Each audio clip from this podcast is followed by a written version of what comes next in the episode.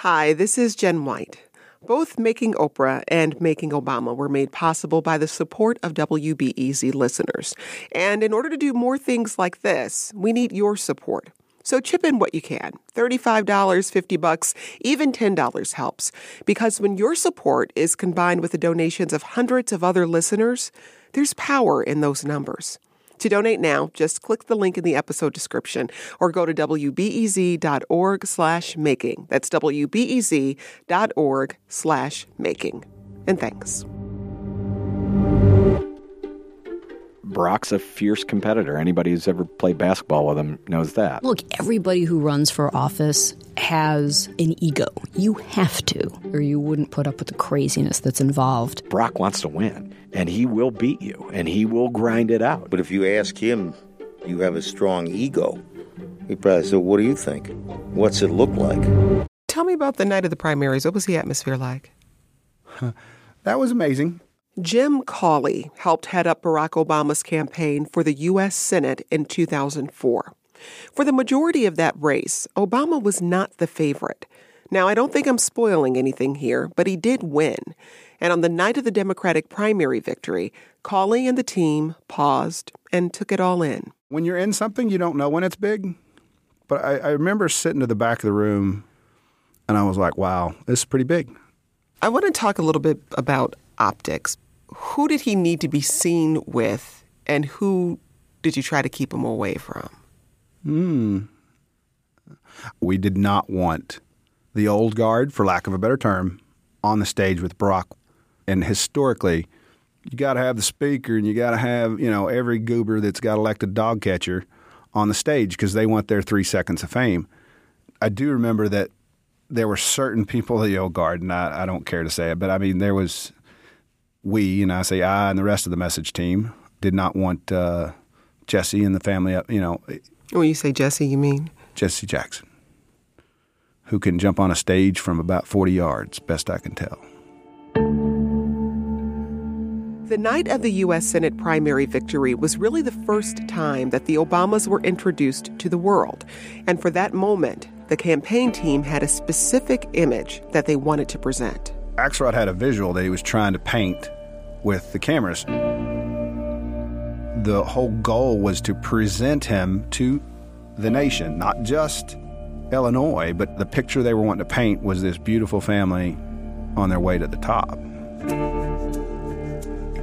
From WBEZ Chicago, I'm Jen White, and this is Making Obama.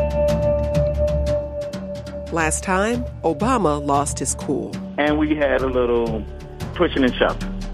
Men acting like kids. Obama chose a side. He had opposed the war, which was a prescient decision on his part. What I do oppose is a dumb war. And he got some powerful people to back him. Those ladies can open doors to a lot of people. Overall, you had, uh, I think, a strong enough base of support that I was credible. It was happening so fast, it was almost impossible to keep up with what was going on. Now, in this final episode, Obama fights for a national office. Come on, really? Barack Obama? Against all that money and against all that name ID? You don't have a chance. The plan comes together. Oh, man, it was a blood sport but we loved it. And Obama finally steps onto the big stage. The hope of a skinny kid with a funny name who believes that America has a place for him too. It's interesting. That speech came fairly easily to me. To go from anonymity to not being able to walk down the street without being recognized is kind of a shock to the system. Part 6 Yes, we can. He said, I went and opened up an office and I turned on the phones and electricity and I signed a lease. By early 2003, Barack Obama's run for the U.S. Senate was officially underway, and he needed some cash to tide the campaign over. He met with Hermene Hartman, the founder of N'DIGO, a magazine focused on African American issues based in Chicago. And he says, I want you to call Oprah. And I said, Barack, I don't know Oprah like that. I can't call her and ask her for money. And he was like, Yes, you can. She'll know you. He was very insistent. So I said, All right, I'm going to call Oprah. Hartman called Harpo Studios. She got through to one of Oprah Winfrey's assistants and made her pitch. He's a young politician and he's going places and he's just a wonderful man and someone that Oprah should definitely know. And she said, What does he do? And I said, Oh, he's a state senator. And she says, Do you truly expect for Oprah to meet with a lowly senator? Those were her words. And it was like, no, no, and no. Thankfully, Hartman had a backup. She called Al Johnson, a wealthy African American car dealer in Chicago. Obama had lunch with Johnson in the hopes of securing a loan. Al called and said, I like your friend. And I was like, oh, thank God. I said, you give him the money? and he says, yeah. He says, this better work for me. And I said, I know. I said, it's going to work. So then Barack called me and he says, thank you. I got it. And we're going to be okay. Besides Obama, six other Democrats announced that they were running for the Senate seat. And in the beginning, Obama's chances of winning were not good. And the question then just became would I be able to raise enough money uh, in a crowded field uh, that included uh, one very wealthy individual who could spend as much as he wanted, and Dan Hynes, uh, who was a really fine man, and could I raise enough money to be known in a crowded field like that? Those two candidates that Obama is talking about are Blair Hull and Dan Hynes. I was in the A position in that primary. I mean, I had a lot of organizational support. Dan Hynes comes from an established Chicago political family, and at the time, he was in his second term as state comptroller, Illinois' chief fiscal officer. I mean, I felt pretty good. What issues were you focused on in your campaign? Well, you know, I was trying to be focused on economic issues. Unfortunately, the election was somewhat hijacked by the Iraq War and the, the press wanted a yes or no answer. Mr. Hynes, do you think that the invasion of Iraq was justified? Unfortunately, at the time, my gut feeling was that the president says we need to do this and that uh, there's weapons of mass destruction. I'm going to believe him, and that's the way I suppose I would vote. I supported the removal of Saddam Hussein. I think the world is a safer place as a result. To Barack's credit, you know, his gut was that it was a bad decision. I was the only candidate who spoke out publicly against this war.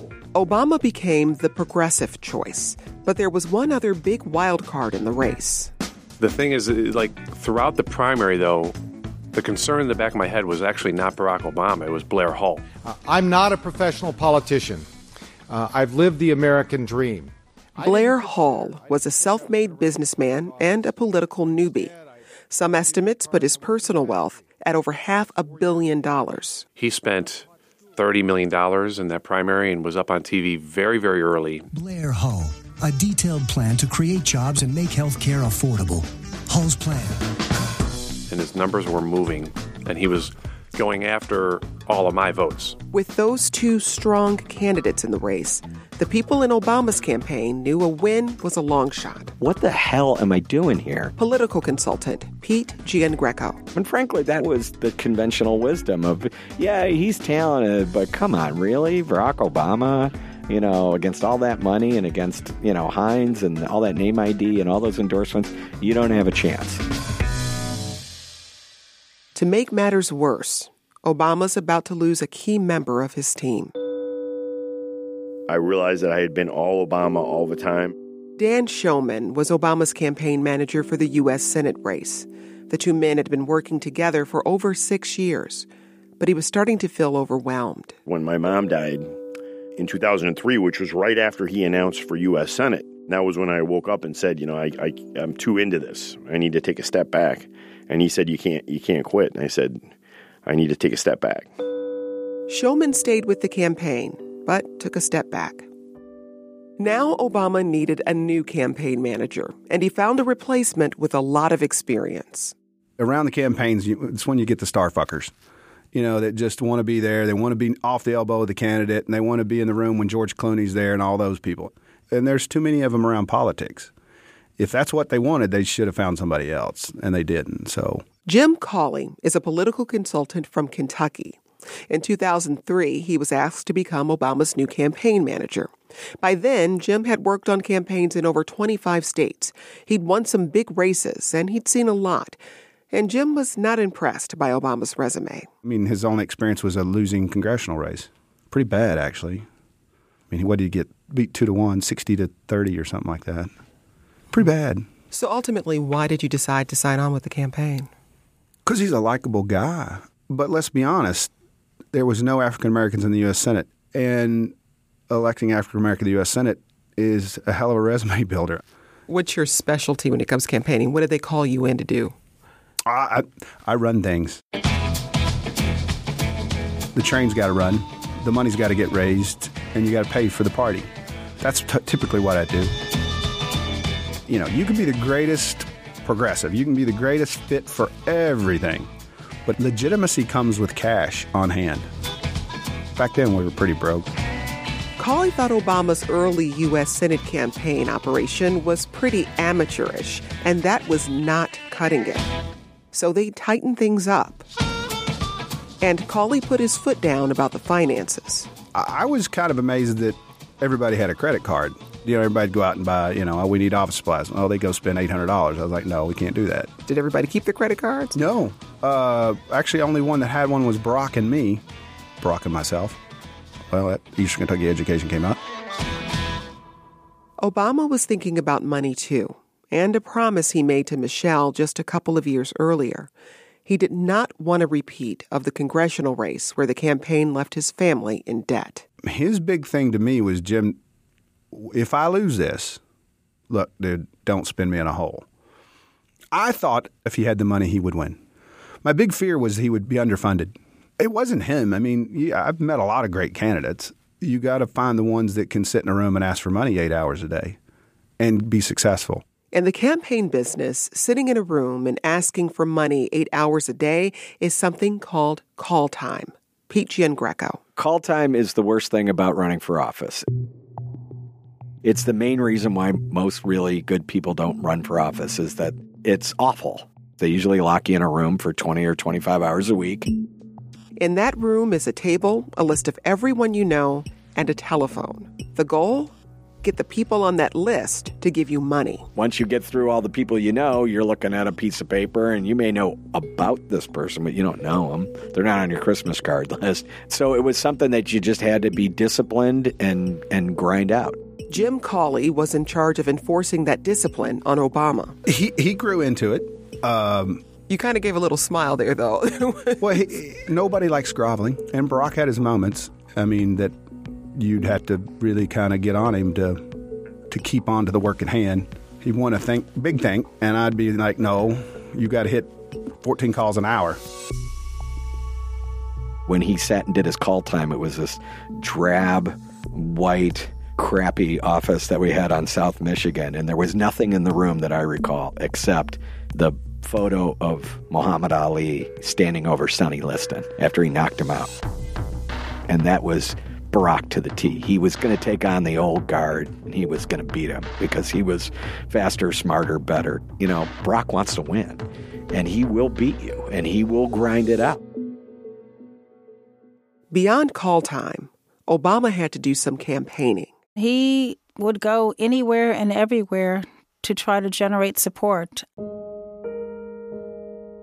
Obama's close friend and advisor, Valerie Jarrett. He was hungry and he knew he was the underdog and that the underdog had to really work hard. I remember going to a fundraiser where only six people showed up, and he gave them the full pitch for why they should support him. Those six people ultimately turned into thousands. And since it was a statewide office, Obama did plenty of campaigning south of Chicago. Obama had been at a VFW hall. Obama's media strategist, David Axelrod. And I said to Barack, I said, I heard you had a great day down there because this place was closer to Little Rock than Chicago. And he said, Yeah, why are you so surprised? And I said, Well, I don't know, black guy named Barack Obama in deep southern Illinois. It just seemed like it could be challenging. He said, No, you don't get it. He said, These people are just like my grandparents from Kansas. And I realized this guy's comfortable in any room in which he goes. Former Illinois Senate President Emil Jones joined Obama on the campaign trail.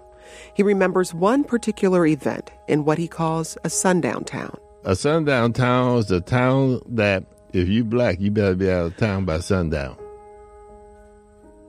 We were in one of those sundown towns one Sunday, a big fish fry on a farm, you know, everything. And I'm sitting across the table having eaten some fish, and this little elderly white lady, she began talking.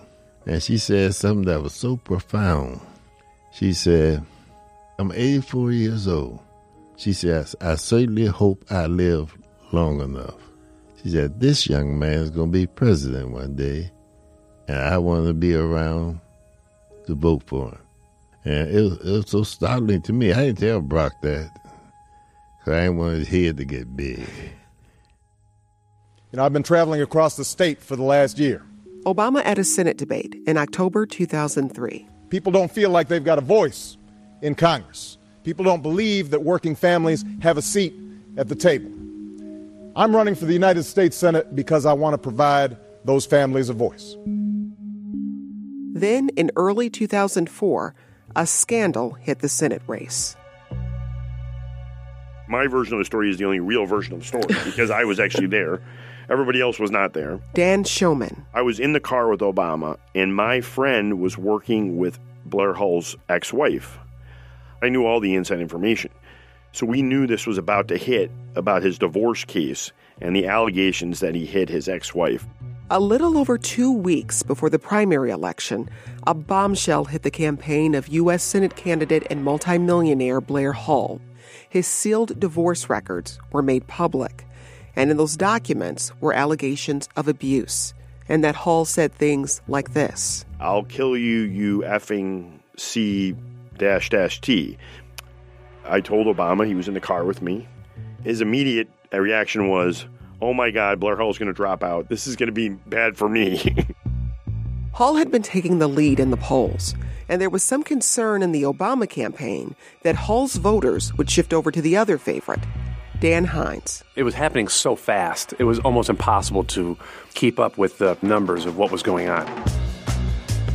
It also just, you know, completely consumed the media's attention. Mr. Hull, for the record, are those charges true or false? In the last televised debate, Blair Hull tried to defend himself. Uh, you'll see that um, my former wife kicked me in the leg, and I hit her shin to try to get her not to continue to kick me.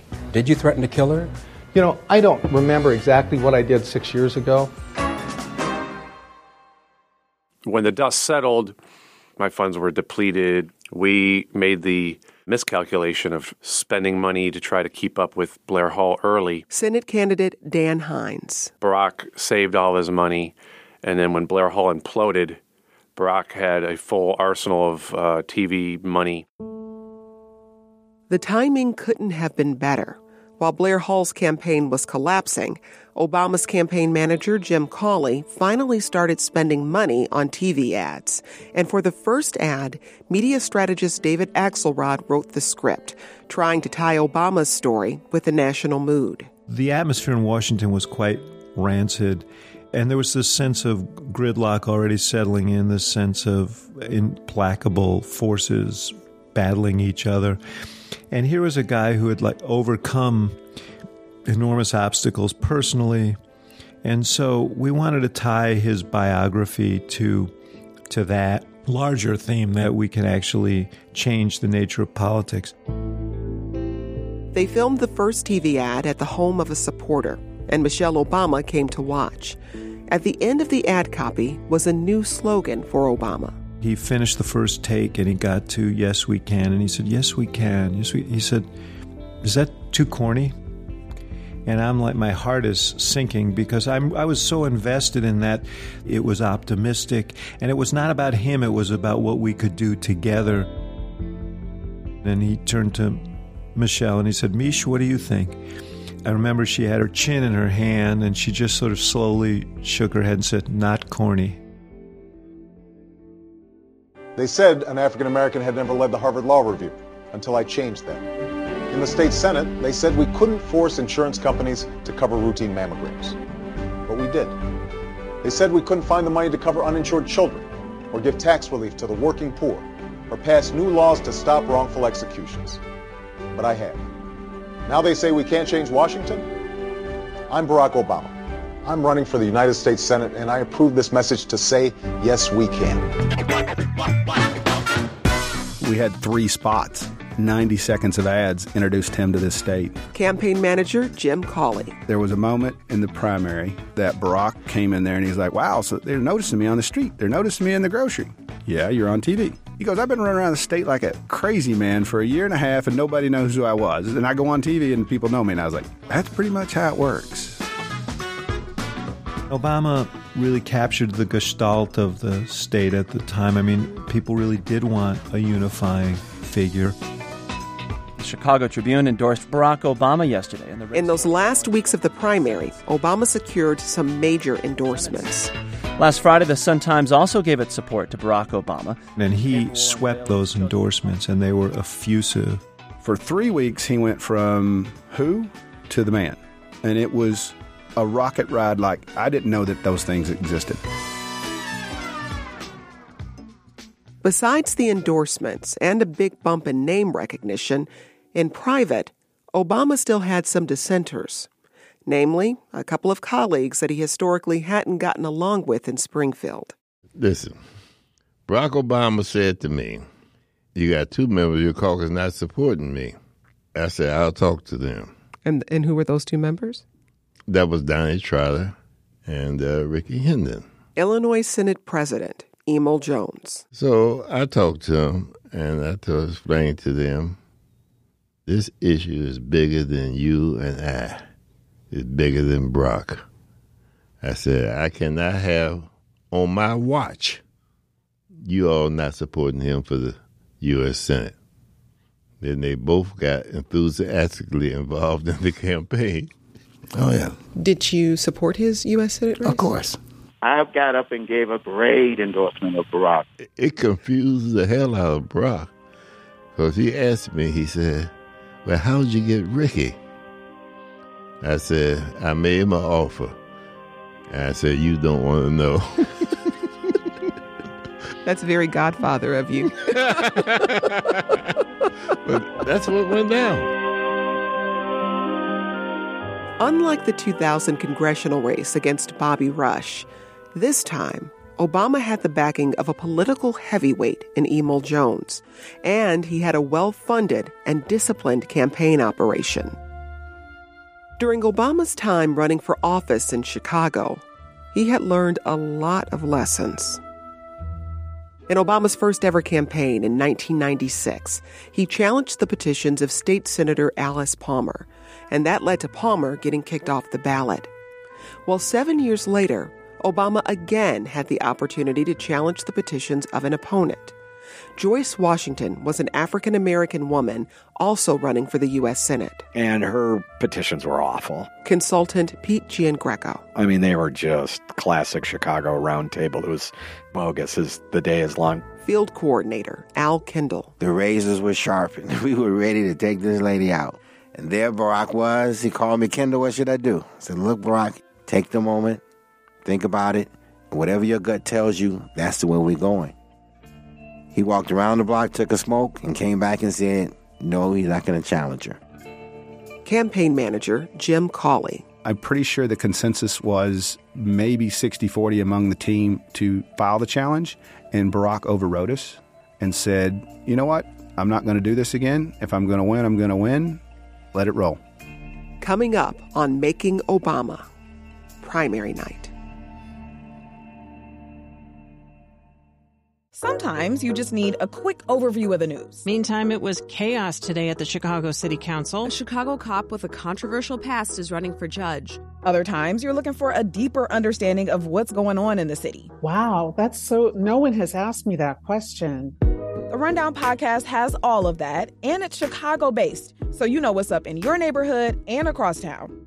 Listen to The Rundown wherever you get your podcasts or at wbez.org slash rundown.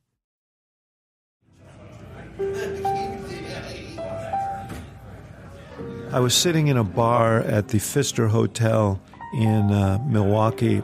Obama's media strategist, David Axelrod. And I was talking to Dan Balz, the very fine political reporter for the Washington Post, and I said, I'm working for a guy in Illinois right now who's running for the Senate named Barack Obama. He said, Barack Obama? What kind of name is that? I've never heard of Barack Obama. And I said, Well, he's going to win. And I said, And you're going to hear a lot from him. He's going to be a force in national politics. How did people hang out after hours? Where, where was like the, the getaway spot? There was a bar over here called Garrett Ripley's, and that was, for lack of a better term, the campaign bar. Obama's Senate campaign manager, Jim Cauley. I've been around a lot of races. The ones that are successful tend to have that fun, we're changing the world vibe. Now, I'm jaded and I'm the old crotchety dude, but then you had the interns that worked for free. But you know what? You buy them some beer and give them a cheeseburger and treat them like family around a campaign, those people will walk through a wall for you. And when you're winning, it's fun, let's be honest. And the experiences you're going to have in life, winning a U.S. Senate race with somebody you believe in, is, has to go down on your list of great moments in your life. Walk us through those final hectic moments of the U.S. Senate campaign. Oh, man, it was a blood sport, but we loved it. Veteran Chicago political operative Al Kindle helped coordinate the south side of Chicago for Obama's Senate primary. I mean, I thought it was going to be like my last campaign because I just come off of a uh, like a heart attack, and they had told me that I couldn't do politics anymore. But here it was. I said, Jesus, how did I get to this point? Get ready to lock the black U.S. senator. I, I just got to do this race.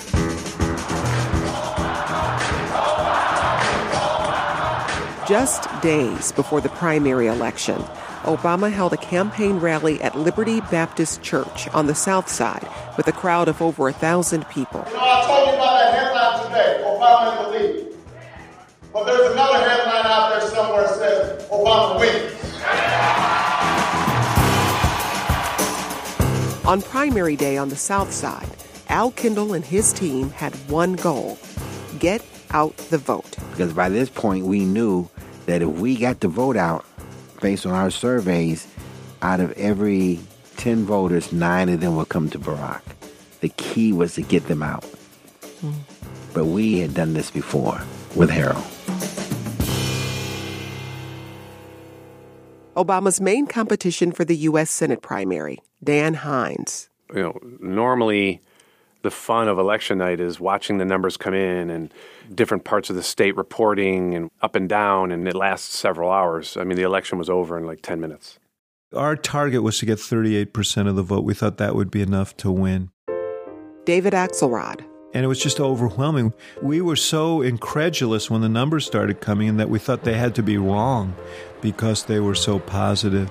Obama won the Democratic Senate primary with 53% of the vote he beat Dan Hynes by an over two to one margin. In Illinois, Barack Obama has won the Democratic primary for the. He was able to energize his urban African American base to a level surpassed in recent memory only by the campaigns of late Chicago Mayor Harold Washington in the 1980s. And Obama broadened his support to include white progressive Democrats in Chicago, its suburbs, and downstate. I think it's fair to say that the conventional wisdom was we could not win. There was no way that a skinny guy from the South Side with a funny name like Barack Obama could ever win a statewide race. I said to him, Harold's smiling down on us tonight. And Democrats from all across Illinois, suburb, city, downstate, upstate, black, white, Hispanic,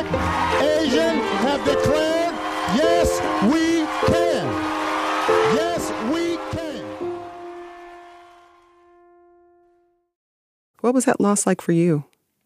I took it pretty hard. I took it pretty hard, yeah. Dan Hynes. I felt kind of humiliated, quite honestly, um, to have been beaten that badly. Now, Hynes readily admits that Obama was a savvy politician and a skilled orator. That would become clear during a famous speech that Obama would give just a few months before the general election. We'll get to that in a bit. But in Obama's Senate race, Dan Hynes says that there was more at play than just talent. I've spoken glowingly of Barack, right? But we all have to admit, luck had a little bit to do with it too, right? I mean, this guy has had great fortune. What exactly happened with Jack Ryan? Oh my, I mean, the divorce file came out. Campaign manager Jim Cauley. No clue that that was coming. In the general election, Obama was to face Republican Jack Ryan. He was handsome, wealthy, and touted as the Republican version of Jack Kennedy. But in a remarkably similar scandal to that of Blair Hull, Jack Ryan's divorce records were unsealed. And in the documents were salacious details about Ryan pressuring his wife to perform sex acts in front of strangers in sex clubs. Here's Jack Ryan on WBEZ soon after his divorce records went public. There's dispute about exactly the situation, but um, Going to I- sex clubs. having having uh, marital relations with your spouse, I think, is not something that is beyond the pale. Now, some leaders in the state have called on you to withdraw from this race. Will you?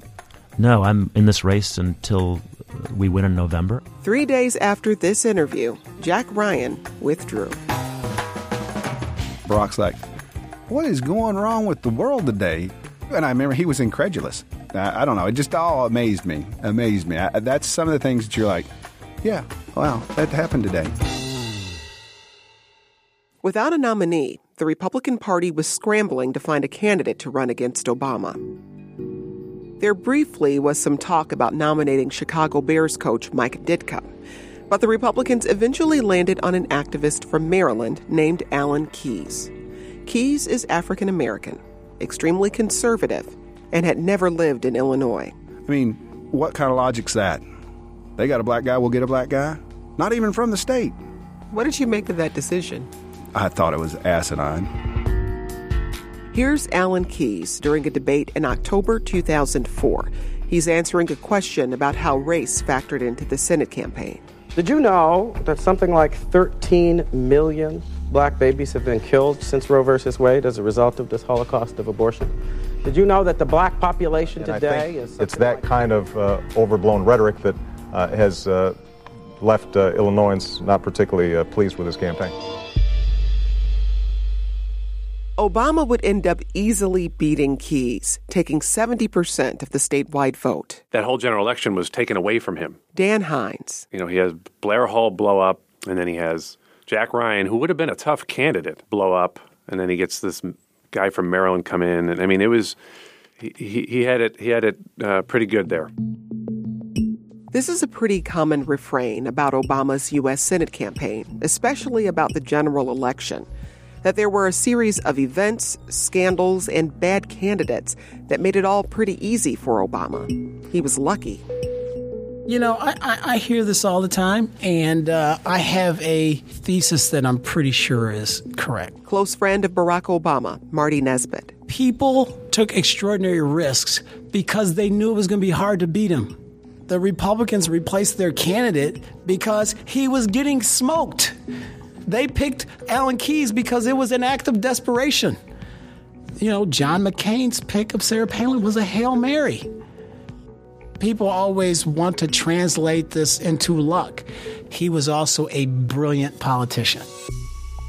When Kobe Bryant hits the fall away three at the buzzer and beats you, you know, I would say, oh, that was lucky, but you know, it's Kobe Bryant. Now, on the way to Obama's Senate victory, something massive happened at the Democratic National Convention. It was on that stage that Obama finally became a national figure. As it turns out, the seeds for that breakthrough were planted months earlier on the night of Obama's primary victory. The conventional wisdom was we could not win. Marty Nesbitt was with Obama. And then I said, you know, man, just think about this and the way you won this primary in such dramatic fashion. If I were John Kerry, I'd ask you to speak at the convention, right? And he, and he just looked at me and said, yeah, that'd probably be a good idea. Yes, we can. 2004 was also a presidential election year. At the Democratic National Convention in Boston that summer, John Kerry would accept his party's nomination for President of the United States. Now, being a speaker at the DNC is a big deal. And when Obama won his Senate primary, the lineup hadn't yet been confirmed. How did you help Obama get that speech at the DNC? David Axelrod. Listen, um, we waged a aggressive kind of behind the scenes effort. There's a lot of people working on that. Jim Cauley. Pete had a very good relationship with the convention manager. I don't know if he mentioned that. I have a, you know, an old boss, Jack Corrigan, who was running the convention for John Kerry. Pete Giangreco. And I put a call into Jack and said, gee, you know, Jack, I'm, you know, I'm working for this guy, Barack Obama. He's like, oh, I know him. I said, well, you know, we'd really like to see if we could get a speaking slot at the convention. And he said, oh, yeah, I don't think that's going to be a problem. Well, any chance for prime time? He said, I don't think you need to lobby much. It was an obvious thing because he was young, he was new, he was fresh, he was African American. And in fact, when the call finally came from the uh, campaign manager for John Kerry, we were traveling around downstate. I think it took several calls because of the cell service was so inadequate down there. But she finally called, made the ask, and Obama hung up and said, immediately, I know what I want to say. And I said, Well, what do you want to say? And he said, Well, I want to tell my story as part of the larger American story. It's interesting. That speech came fairly easily to me. I mean, I remember writing that first draft, sitting in the place where I stayed down in Springfield, then the Renaissance Hotel, uh, watching basketball and writing it out on my yellow pad. I was on a short vacation with my wife overseas, and I get a fax like at one or two in the morning, which is generally when he does his best work. I'm reading the first page, the second page, I'm handing them to my wife, Susan. And by the third page, we both realized, well, this could be one of the great convention speeches of all time. But there was a problem. The first draft was far too long. First of all, it had to go through a bunch of versions because although the basic speech was there, uh, even in the first draft, initially I think they were going to give me something like eight minutes. they said, well, that's not going to work. This was a big point of contention between us and the Kerry people. I think my first draft was you know, 30, right? So a little editing. Yeah. So we had to do some serious cutting. What are we getting rid of? What are we getting rid of? What are we getting rid of? I think he pared it down to 19 minutes on the first. Then they came back and said no. And then there was this I'm not taking anything out moment. So then they said 12, and we finally settled on 18. You know, I struggled with that because I there were a lot of good lines in there that got got put on the chopping block. In the end, it it, uh, it turned into something where by the time I arrive in Boston, I know that it's going to do well. I felt it was right for the moment, in part because by that time I had run what everybody considered to be a very surprising Senate campaign. I mean, I'd, I'd, I'd gotten 53% of the vote in a seven person field against some pretty formidable and better known candidates. And so, it, it, so I knew that the themes worked. I went with uh, the president Barack. I don't know what to call him in these things. it's always. Obama and Marty Nesbitt hung out in Boston the day before his big speech. I remember we were walking down the street, and this crowd started to build up behind us. And uh, I looked back, and it was like 10 people. And I looked back, and it was like 50 people. I looked back, and it was like 75 people. And I, I said, dude, you're like a rock star. And uh, he laughed. He said, Yeah, if you think it's bad today, wait till tomorrow. My speech is pretty good. WBEZ covered the first day of the convention. Illinois Public Radio's Sean Crawford is in Boston covering the activities of the Illinois delegation, and he's with us now by phone. So, how is the Barack Obama show going over these days? Well, a show is exactly uh, a good definition of it. He is really uh, the the term I hear a lot is rock star surrounding him, and uh, he is getting a lot of attention, not just from the Illinois delegation, but nationally. He'll give the keynote address at the convention tomorrow night. That's quite a big honor, especially for somebody who's not even uh, been elected to a position higher than the, the state legislature. Obama got to the convention and practiced his speech. He's in a room almost directly under the stage where he'd speak to a national TV audience that evening. He's rehearsing, and he's probably a little stressed. There was one particular line in the speech that Obama was very, very proud of. It was a paragraph that, that built, and it was about the divide between red states and blue states. Obama really loved the line. But the Kerry team wanted it out.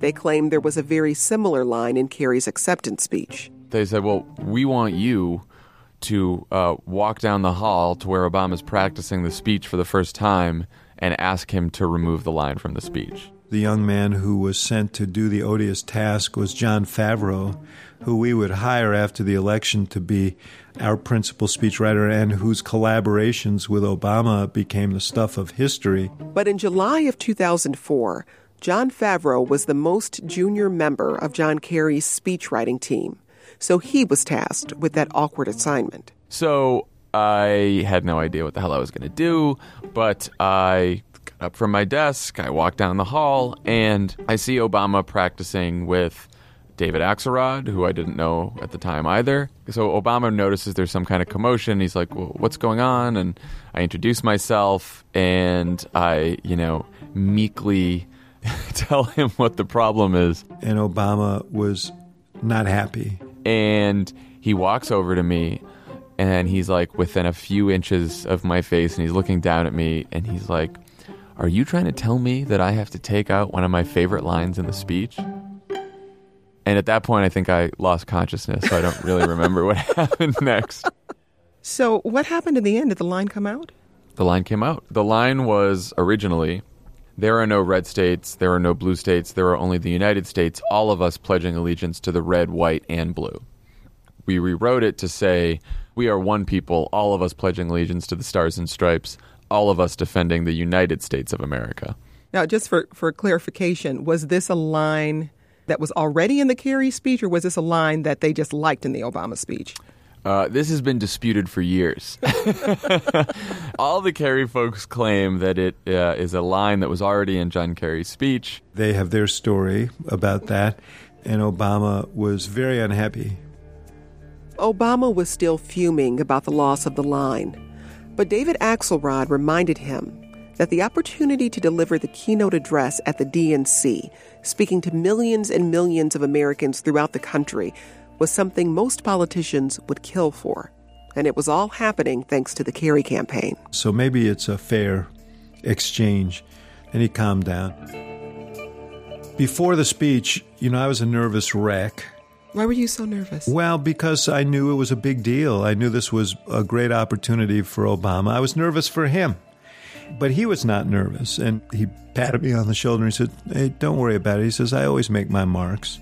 Coming up on Making Obama, the speech. Sometimes you just need a quick overview of the news. Meantime, it was chaos today at the Chicago City Council. A Chicago cop with a controversial past is running for judge. Other times, you're looking for a deeper understanding of what's going on in the city. Wow, that's so. No one has asked me that question. The Rundown podcast has all of that, and it's Chicago based, so you know what's up in your neighborhood and across town. Listen to The Rundown wherever you get your podcasts or at wbez.org slash rundown. The next senator from the state of Illinois, Barack Obama.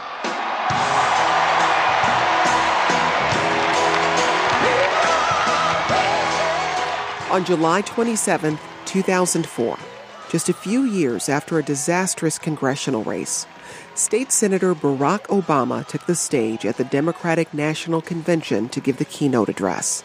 He was speaking to an audience of millions across the country. Thank you so much. Thank you so much. What do you remember sitting in that audience during that speech? Initially, extraordinary fear. Why fear? Well, because I'm always afraid for him. Thank you. Obama's close friend and advisor, Valerie Jarrett. What if he gets up there and he, like, goes blank? I had a whole parade of horribles of things that could go wrong. And so for the first three minutes of the speech, I probably didn't breathe at all. Tonight is a particular honor for me because, let's face it, my presence on this stage is pretty unlikely. Obama introduced himself to the nation with his practiced but now polished origin story. My father was a foreign student, born and raised in a small village in Kenya. Through hard work and perseverance, my father got a scholarship to study in a magical place, America. While studying here, my father met my mother. She was born in a town on the other side of the world, in Kansas. Obama's campaign manager, Jim Cauley. I was up there watching it in the box. I had heard it like 85 times, and I didn't quite. I don't think it affected me like it did the room, but I remember watching the people in the room, and we took in a boatload of money that night. I stand here knowing that my story is part of the larger American story, that I owe a debt to all of those who came before me, and that in no other country on earth is my story even possible. Speechwriter Jon Favreau. It was the first time in a long time that I had heard a Democrat reclaim patriotism. We gather to affirm the greatness of our nation. He basically redefined patriotism as that motto, e pluribus unum, out of many one. And the fact that his very unique story, that wasn't outside of America, that was the, the quintessential American story. And so when I heard him do that, I thought, this is someone to watch. It is that fundamental belief I am my brother's keeper, I am my sister's keeper that makes this country work.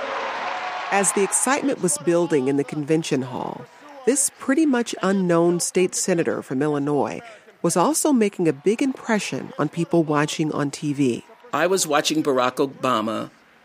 I remember the exact moment watching alone feeling this man will be president of the United States. Oprah Winfrey. I felt, I just felt it. There was a knowingness inside myself. I could feel that he was the one. I could feel that. E pluribus unum, out of many, one. And I started telling everybody, just like, you know, favorite things or finding something I like to eat. I started telling everybody I knew.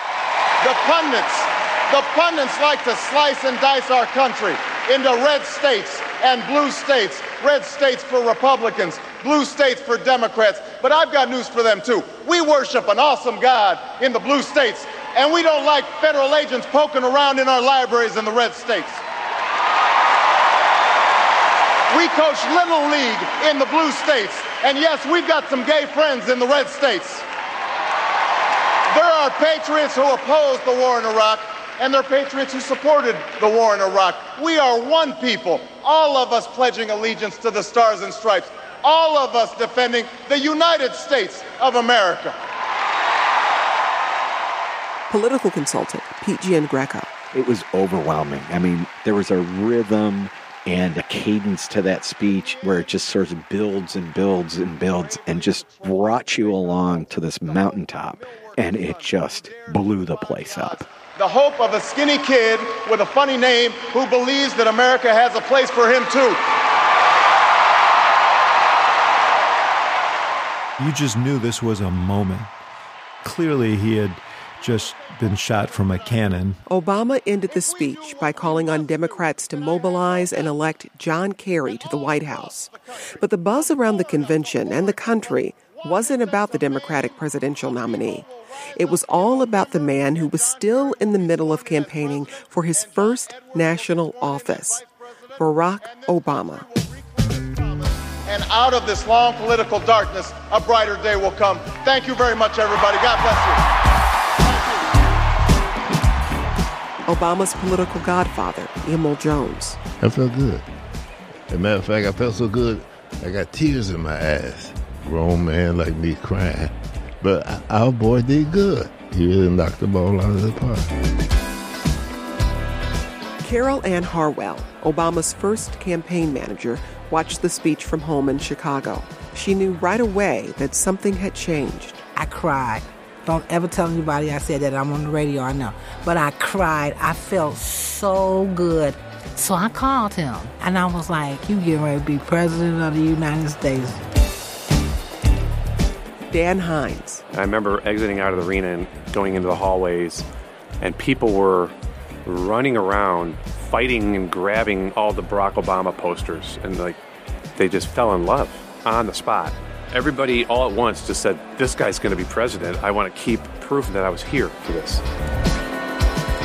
Chicago political consultant Delmarie Cobb was also on the convention floor. It was unbelievable because all of a sudden you saw all these young white girls running around. It was like the second coming. Oh, oh.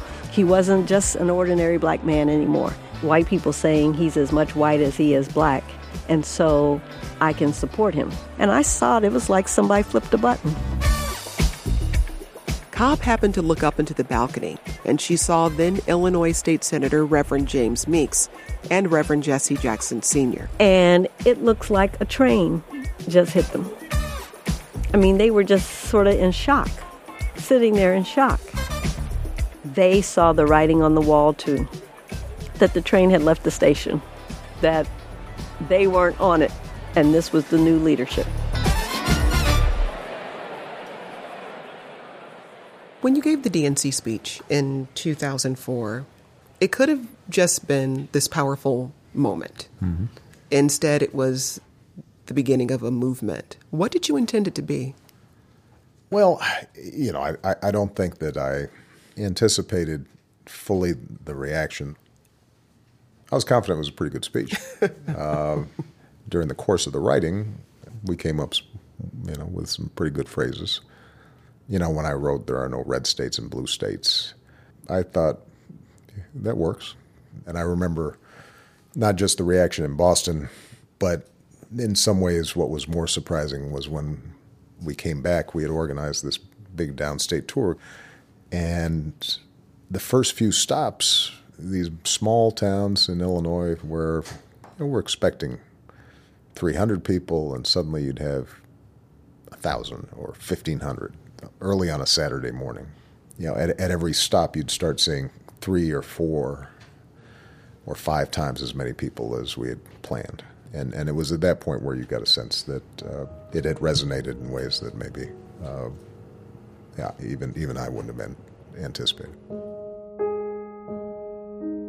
I remember thinking, his life has changed and he doesn't even realize how it's changed. I mean, everybody wants to win. Everybody wants, for lack of a better term, to be famous. I don't know that he quite got what was coming at him. It took a minute. It took a minute to get used to it, to go from anonymity to not being able to walk down the street without being recognized is kind of a shock to the system. You, you gradually get used to it. I'm not sure he's completely used to it now. Obama was no longer a Chicago politician or a state legislator in Springfield. He was officially a national figure. The 2004 DNC speech instantly shot him into the political stratosphere.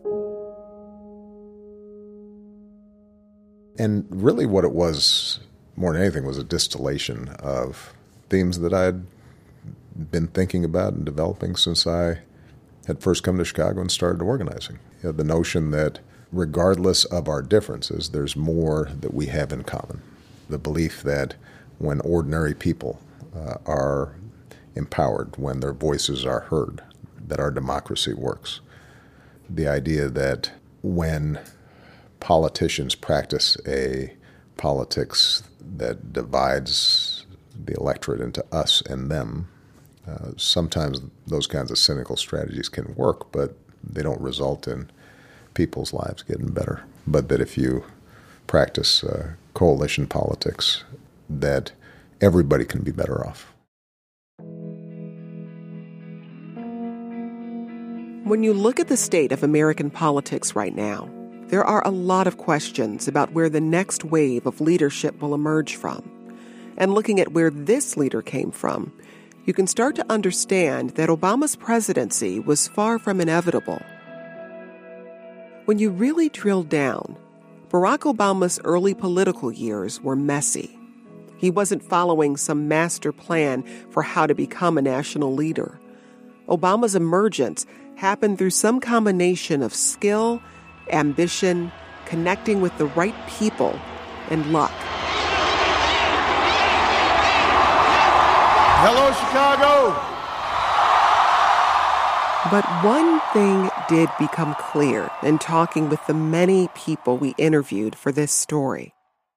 Do you think there's something specific about Chicago that made this the city where the first black president built his political career? Ah.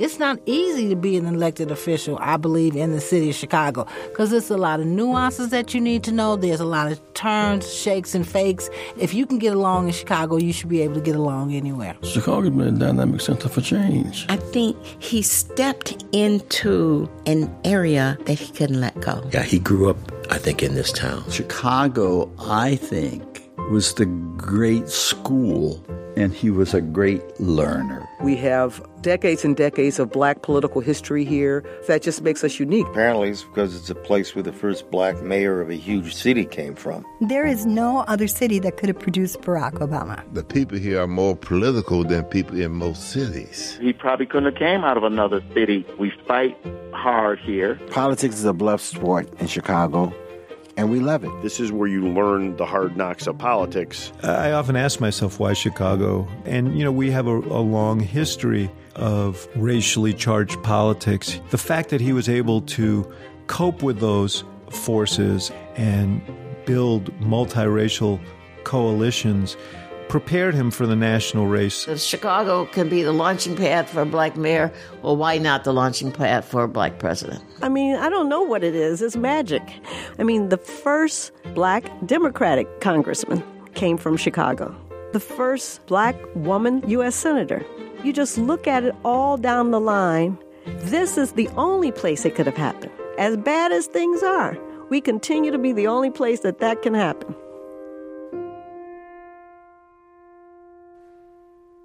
Whatever happy coincidences or serendipity or fate or whatever it was, Chicago provided me what I needed. It provided me a big, robust, confident, complicated, contentious African American community that I could call my own. That that over time enveloped me and taught me who I was and what was important to me, and obviously gave me my wife uh, and uh, my kids and everything that's most precious to me. So that's one thing that no place else could have given me.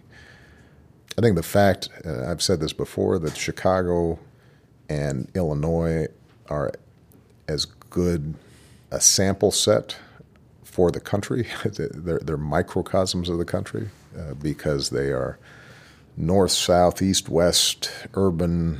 You got when you're talking about Illinois, rural, southern. You know, every race, uh, every faith, so that the politics that I believed in most deeply and ultimately propelled me to the presidency. You know, I had a laboratory in Chicago that I might not have had in some other place. Um, that doesn't mean that some other amazing talents with different backgrounds and uh, different personal stories couldn't come up, you know, in, in other cities. It's, it's just it, it wouldn't look like mine. Okay. We're done. Are we done? I think we're done. Can you tell me to hit it, please? Hit it! Ooh, ooh. Making Obama is a production of WBEZ Chicago. I'm Jen White. The producer is the man who manages to get all the interviews, Colin McNulty. The executive producer is Brendan Banaszak, who somehow manages to be in multiple places at the same time. It's kind of magical. We had editing help from across the pond from Kevin Dawson of Whistle Down Productions really special thanks to Joel Myers, Ben Calhoun, James Edwards, Joe DeSo, the man with the best ears in the business, Candice Mattel, Khan, shout out. Thanks to Justin Bull, Steve Edwards, Kate Cahan, Jesse Dukes, B. Aldridge, who was our intern, and then came back to work with us some more because she just couldn't stay away from us, and our new intern, Stefania Gomez. Our digital editor is Tricia Bobeda. And please give us a rating or review on iTunes or wherever you get these podcasts. It really helps a lot. And if you want even more Making Obama, go to wbez.org slash Obama. Boom! And we're done. Hooray! Okay. We go longer if you, you, you No, I know you wouldn't. But but then then then I'm. Uh, Your people might have uh, have, have words for that's us. exactly right. All right. Good luck. Tell everybody back home I said hey.